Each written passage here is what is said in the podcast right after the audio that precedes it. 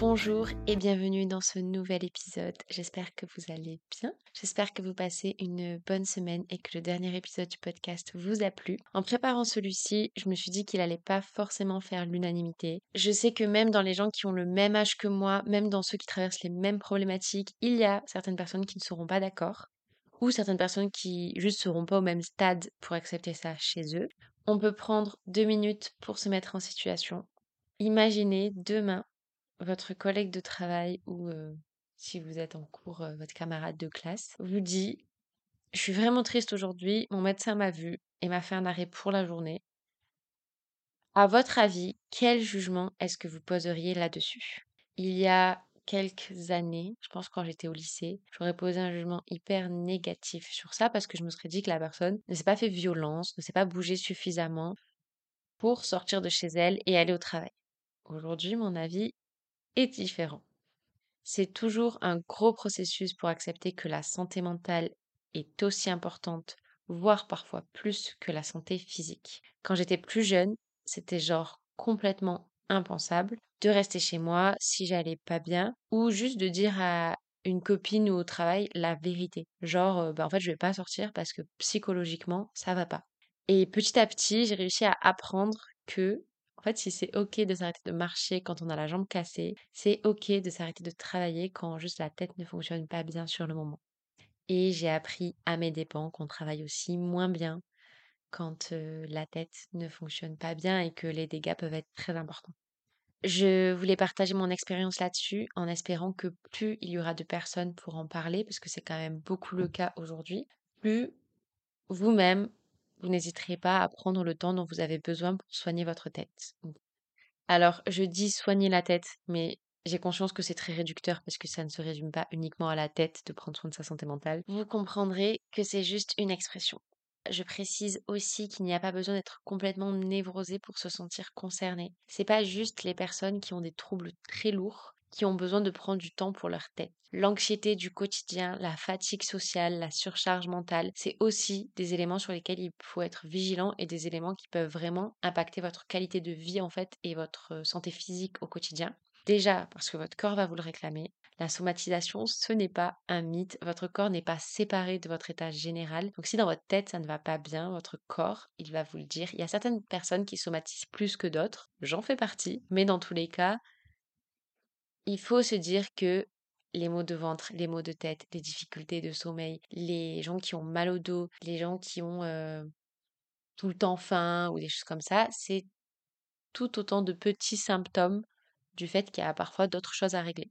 Quand j'ai commencé à être vraiment anxieuse, je tombais malade absolument toutes les 3 minutes. J'ai eu plus d'angines en l'espace de 2 ans que de toutes les maladies dans toute ma vie.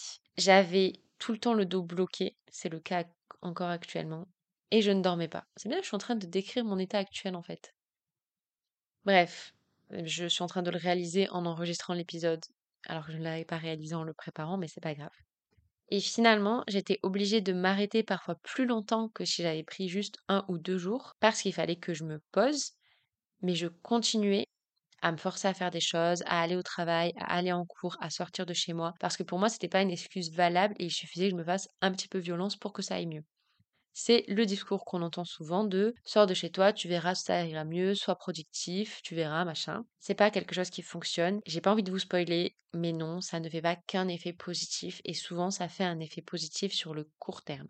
Je suis devenue déjà physiquement faible quand j'étais en Master 2 par rapport à l'anorexie, parce que c'est vraiment la période où physiquement ça s'est beaucoup vu chez moi. Mais du coup, en étant trop en restriction, la gestion de mes émotions était catastrophique, de mon anxiété, de la tristesse de manière générale. Et en fait, j'ai été obligée d'en parler parfois à mes responsables au travail, parfois dans mes études aussi, parce que juste, je ne pouvais pas prendre les responsabilités qu'on me donnait. Et du coup, j'ai été mise devant le fait accompli de, ok, devoir faire des aveux, parce que je me souviens notamment d'une période où j'étais responsable d'un groupe et où en fait clairement c'était dangereux que ce soit moi qui sois responsable d'un groupe et il valait mieux que je le dise et que j'alerte le fait que j'étais pas en mesure de réaliser les missions qu'on me demandait. Et en fait quel soulagement ça a été. Moi j'étais super stressée, j'avais l'impression que en fait j'allais avoir l'air folle ou juste pas digne de confiance. Alors déjà qu'est-ce que c'est que la folie? Mais surtout, j'ai certainement eu de la chance, mais la majeure partie du temps, je me suis retrouvée en face de personnes hyper compréhensives qui m'ont juste déchargé le temps que ça aille mieux en fait. Et je sais qu'il y a des personnes qui n'arriveront pas à être empathiques et je suis vraiment désolée si c'est sur ce type d'individu que vous tombez. Mais en fait, le problème ne viendra pas de vous. Ça prend un petit peu de temps avant d'arriver à jauger qui sont les bons interlocuteurs et qui est-ce qui pourra être des soutiens. Mais quand vous arrivez à trouver les bonnes personnes, en fait, ça fait vraiment une différence importante sur le quotidien et sur aussi le temps que vous allez passer à moins galérer finalement.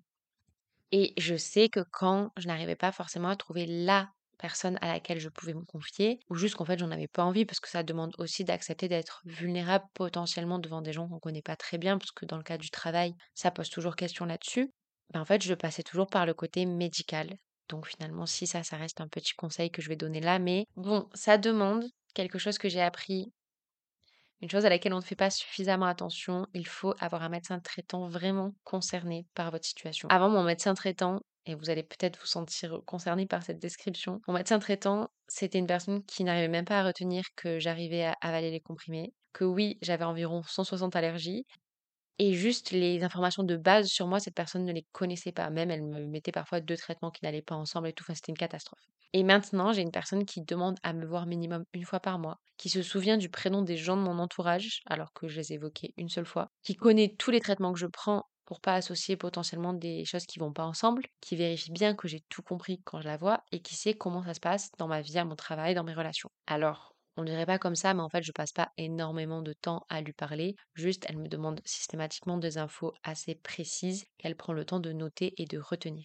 Et je sais qu'on se satisfait souvent un peu du médecin de famille qu'on connaît depuis qu'on est né ou de celui qu'il y a dans notre quartier, mais en vrai c'est trop important d'avoir une personne qui nous suit correctement et avec laquelle on a un bon lien, parce que quand vraiment on traverse des événements qu'on peut pas prévoir dans la vie en fait, enfin moi je sais que la première fois où vraiment j'ai vu mon médecin traitant différemment, c'est quand mon papa est décédé, c'est là qu'on réalise que oui, on a besoin de professionnels de santé et qu'on peut pas les trouver en claquant des doigts, donc il vaut mieux les chercher un petit peu avant. Et du coup, quand vraiment je peux pas me confier à quelqu'un sur le fait que je ne me sens pas bien, et même quand je peux, c'est toujours mon médecin qui me voit et qui atteste en fonction de la situation que j'ai besoin de quelque chose en particulier. D'une, parce que moi-même, je suis incapable de réaliser si ma situation est grave ou pas. J'ai beaucoup de mal à jauger typiquement la douleur.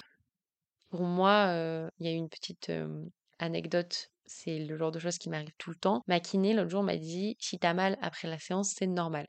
Après la séance, je n'arrivais pas à marcher. Et comme elle m'avait dit que c'était normal d'avoir mal, je ne me suis pas inquiétée et j'ai passé une semaine horrible. Et le lundi suivant, je suis allée la voir en lui disant « bon, vous avez raison, j'ai eu mal ». Et je lui explique et elle me dit « mais vous êtes complètement malade, il fallait revenir me voir ». Ah, j'ai vraiment un truc avec la douleur où tant qu'on me dit que je dois la supporter, je vais la supporter, il n'y a pas de souci. Donc c'est bien d'avoir un médecin qui vous dit « ok, ça c'est normal, ça c'est pas normal ». Je précise que je ne suis pas en sucre, elle ne me voit pas tous les matins parce que je me coupe avec un couteau, mais ça lui est déjà arrivé de devoir me dire « ok, là, stop, en fait, il vous faut du repos, ça va pas, votre situation sur ça et ça, ça va pas. En termes de santé, c'est pas possible et c'est dangereux. » L'année dernière, je travaillais dans un endroit qui était plutôt adapté à ce dont j'avais besoin. Mon responsable savait que je venais d'être hospitalisée, du coup, il savait que ma guérison était plutôt encore fragile et qu'il fallait que j'évite de me remettre dans un truc de travailler trop, de toujours venir même quand c'était trop pour moi, et la priorité, ça restait toujours mes rendez-vous médicaux. Je pouvais, et ça c'est une chance que j'ai eue, mais je pouvais dire à certaines de mes collègues « ok, ça va pas aujourd'hui ». Et comme c'est une partie de l'équipe qui était aussi une partie de mes copines, c'était quelque chose qui était entendable et c'est des personnes qui étaient sensibilisées à tout ça. Et je sais qu'on n'a pas tous cette chance sur notre lieu de travail. Et du coup, toute l'année, je crois que j'ai pas eu de période où j'ai vraiment eu à couper. Juste des moments où, ok, j'étais un petit peu plus fragile, un peu plus fatiguée et tout, mais ça allait. Et j'ai pas eu à disparaître comme j'ai dû le faire quand j'étais en Master 2 parce que j'allais trop loin en fait dans le fait de tirer sur la corde. Mais cette année, et il m'a été réclamé beaucoup sur mon Instagram de parler d'organisation parce que c'est vrai que quand on est to-do list, des plannings, tout est très bien catégorisé dans ma vie, j'ai un code couleur sur mon agenda. Mais cette année, je dois vraiment m'adapter à un tout nouveau fonctionnement dont je ne maîtrise plus tout l'organisation. Et du coup, tout ce que je connais, tout ce dans quoi je me sentais bien, ce dernier emploi que j'ai terminé du coup, dans lequel j'avais pris des habitudes qui étaient relativement saines, tout ça, ça n'existe plus. Quand j'étais étudiante ou quand je travaillais, j'avais des horaires. J'étais attendue en cours à 9h, imaginons. Je finissais à une heure précise et je rentrais chez moi. Pareil pour le travail. Et en fait, c'est un peu le quotidien de la majorité des gens, je crois. Et je sais que certaines personnes, quand elles se sentent mal, c'est quelque chose qui les enterre un petit peu plus, de savoir que il y a des horaires fixes, etc. Mais moi, ce qui vraiment m'enterre, ça va être les périodes creuses, les périodes de vacances et tout. Mais ça, depuis que je suis petite. Je sais que je disais à ma mère quand j'étais petite que j'aimais pas les vacances. Elle était là, mais t'es la seule petite fille de France qui n'est pas contente d'être en vacances. Donc, je me sentais toujours OK avec le fait d'avoir des journées rythmées, avec des horaires, d'avoir vraiment quelque chose de très cadré. Je suis une poule, je mange à 7h, à 12h et à 19h. Je dormais 8 heures par nuit toujours quand j'étais en cours, c'était hyper important. En fait, les journées étaient hyper chargées, mais c'est quelque chose que moi j'aimais bien. J'avais pas besoin de temps de repos, de me poser spécifiquement dans la journée. Plutôt, je me pose pour aller me coucher et c'est tout.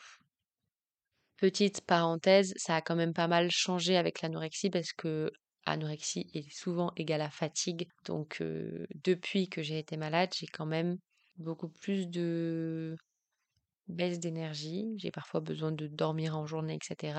C'est quelque chose que je faisais beaucoup quand j'étais malade, qui reste un petit peu aujourd'hui parce qu'il y a quand même des séquelles, mais qui est en train de se rétablir normalement. Mais là, au cas où vous ne le savez pas, je le répète parce que j'aime trop le dire, mais je suis en première année de thèse cette année, donc depuis le 1er octobre.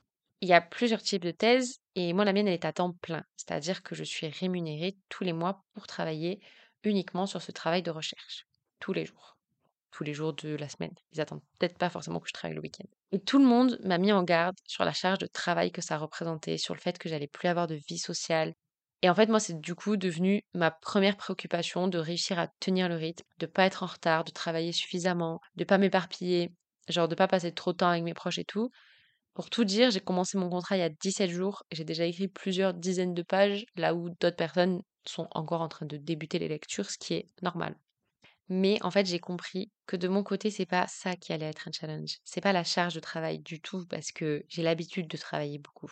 Je vois là mes proches qui vont en cours, qui vont au travail, qui ont des horaires, qui croisent plein de gens, qui sont avec leurs collègues de travail toute la journée. Et en fait, réellement, c'est le fait d'être toute seule et l'absence de rythme qui sont en train de me faire paniquer. J'ai toujours trouvé du réconfort dans le fait d'aller à l'extérieur, d'être très active, d'avoir une vie très organisée et chargée. C'est quelque chose qui me plaît et c'est quelque chose qui m'a sorti à plein de moments de mes périodes d'angoisse, de mes périodes de tristesse. J'ai toujours eu besoin d'aller vers l'extérieur. Quand mon père est décédé, c'était pendant des vacances et c'était quelques jours avant la rentrée. Et en fait, directement, moi, j'ai voulu retourner en cours. C'est quelque chose que tout le monde avait trouvé étrange, mais qui, à moi, me faisait du bien. Et j'ai toujours cette dynamique-là d'aller vers l'avant systématiquement.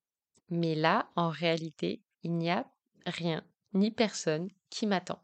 Et c'est super triste dit comme ça, et je crois qu'en fait, c'est la réalité de la plupart des auto-entrepreneurs d'ailleurs. Peut-être que je me trompe, mais en tout cas, j'ai l'impression qu'il y a quand même beaucoup de travail seul, en autonomie, et de rythme à créer soi-même. Mais là, en fait, on a eu une journée entière pour parler de la thèse avec des personnes concernées, plein de doctorants et tout. Et ce qui revenait le plus souvent, c'est qu'il fallait être vigilant à la santé mentale avec la solitude sur plusieurs années. Et que clairement, la santé psychique baisse chez les doctorants pendant leur thèse. Mais je me dis que si quelqu'un se lance là-dedans, en étant parfaitement solide et tout, ok. Et moi, j'ai l'impression de ne pas m'y être préparée du tout parce qu'en fait, depuis qu'on a 3 ans, on suit un planning toutes les semaines qui nous dit où est-ce qu'on doit aller. Quand on a fini les études, c'est notre employeur qui nous dit où est-ce qu'on doit être et à quel moment. Moi, clairement, si je reste au lit pendant 2 semaines et que je fais rien, je suis pas sûre que ma thèse vienne tirer la couverture toute seule. Je pense que à un moment donné, mes responsables finiront par me porter disparu, mais ils vont pas se poser la question avant le mois de janvier. Vraiment, je pourrais ne pas donner de nouvelles pendant plusieurs semaines, que ça serait pas spécialement inquiétant. Et pour en revenir au poste dont je parlais, à la nécessité de s'arrêter parfois et tout, là c'est vraiment différent. En fait, j'ai même plus de personnes à qui donner un arrêt maladie. Je crois que si jamais en fait j'ai un problème, un jour je me gère toute seule. Et du coup, là où c'est totalement possible de formaliser le fait qu'on s'arrête de travailler pendant 1 semaine parce qu'on va pas bien, imaginons on a un certificat médical qu'on envoie à notre employeur. Moi, mon travail en fait, il est juste chez moi. Donc même si demain mon médecin me met un gros stop, comme elle sait très très bien le faire, je me connais et je sais très bien que ce sera beaucoup plus difficile pour moi de pas juste allumer mon ordinateur et continuer à travailler. Parce que je serai en train de me dire, en vrai, je vais suffisamment bien pour bosser de chez moi, juste. En fait, clairement, en préparant l'épisode, j'ai réalisé que je vous partageais simplement ma plus grosse angoisse actuelle. Je ne sais pas comment je vais pouvoir, à des moments, prendre le temps dont j'ai besoin pour me calmer et pour prendre soin de ma tête. Parce que je me vois faire là, en fait. Je mange vite entre deux paragraphes que j'écris, j'alterne entre des périodes de concentration et l'hyperactivité pour me dépenser au maximum, je remplis mes journées comme si je devais écrire ma thèse pour demain matin, et en fait ça fait même pas 3 semaines que j'ai commencé, je me sens fatiguée comme si j'avais besoin de vacances. Alors que je sors de 3 mois où je travaillais pas. Et c'est ma propre responsabilité de réussir à me poser, mais même si je pensais que j'avais plus de problème avec ça et que j'avais avancé dans ma manière de me représenter les choses, je n'arrive pas du tout à arrêter si je ne suis pas physiquement mal. Et puis aussi, désolée, mais prendre des vacances quand on sait qu'on a du travail qui nous attend, qu'on pourrait faire à la place, c'est comme les partiels après les vacances de Noël, c'est parmi les pires inventions sur Terre avec les orties et les gens racistes. Moi, je me culpabilise toute seule.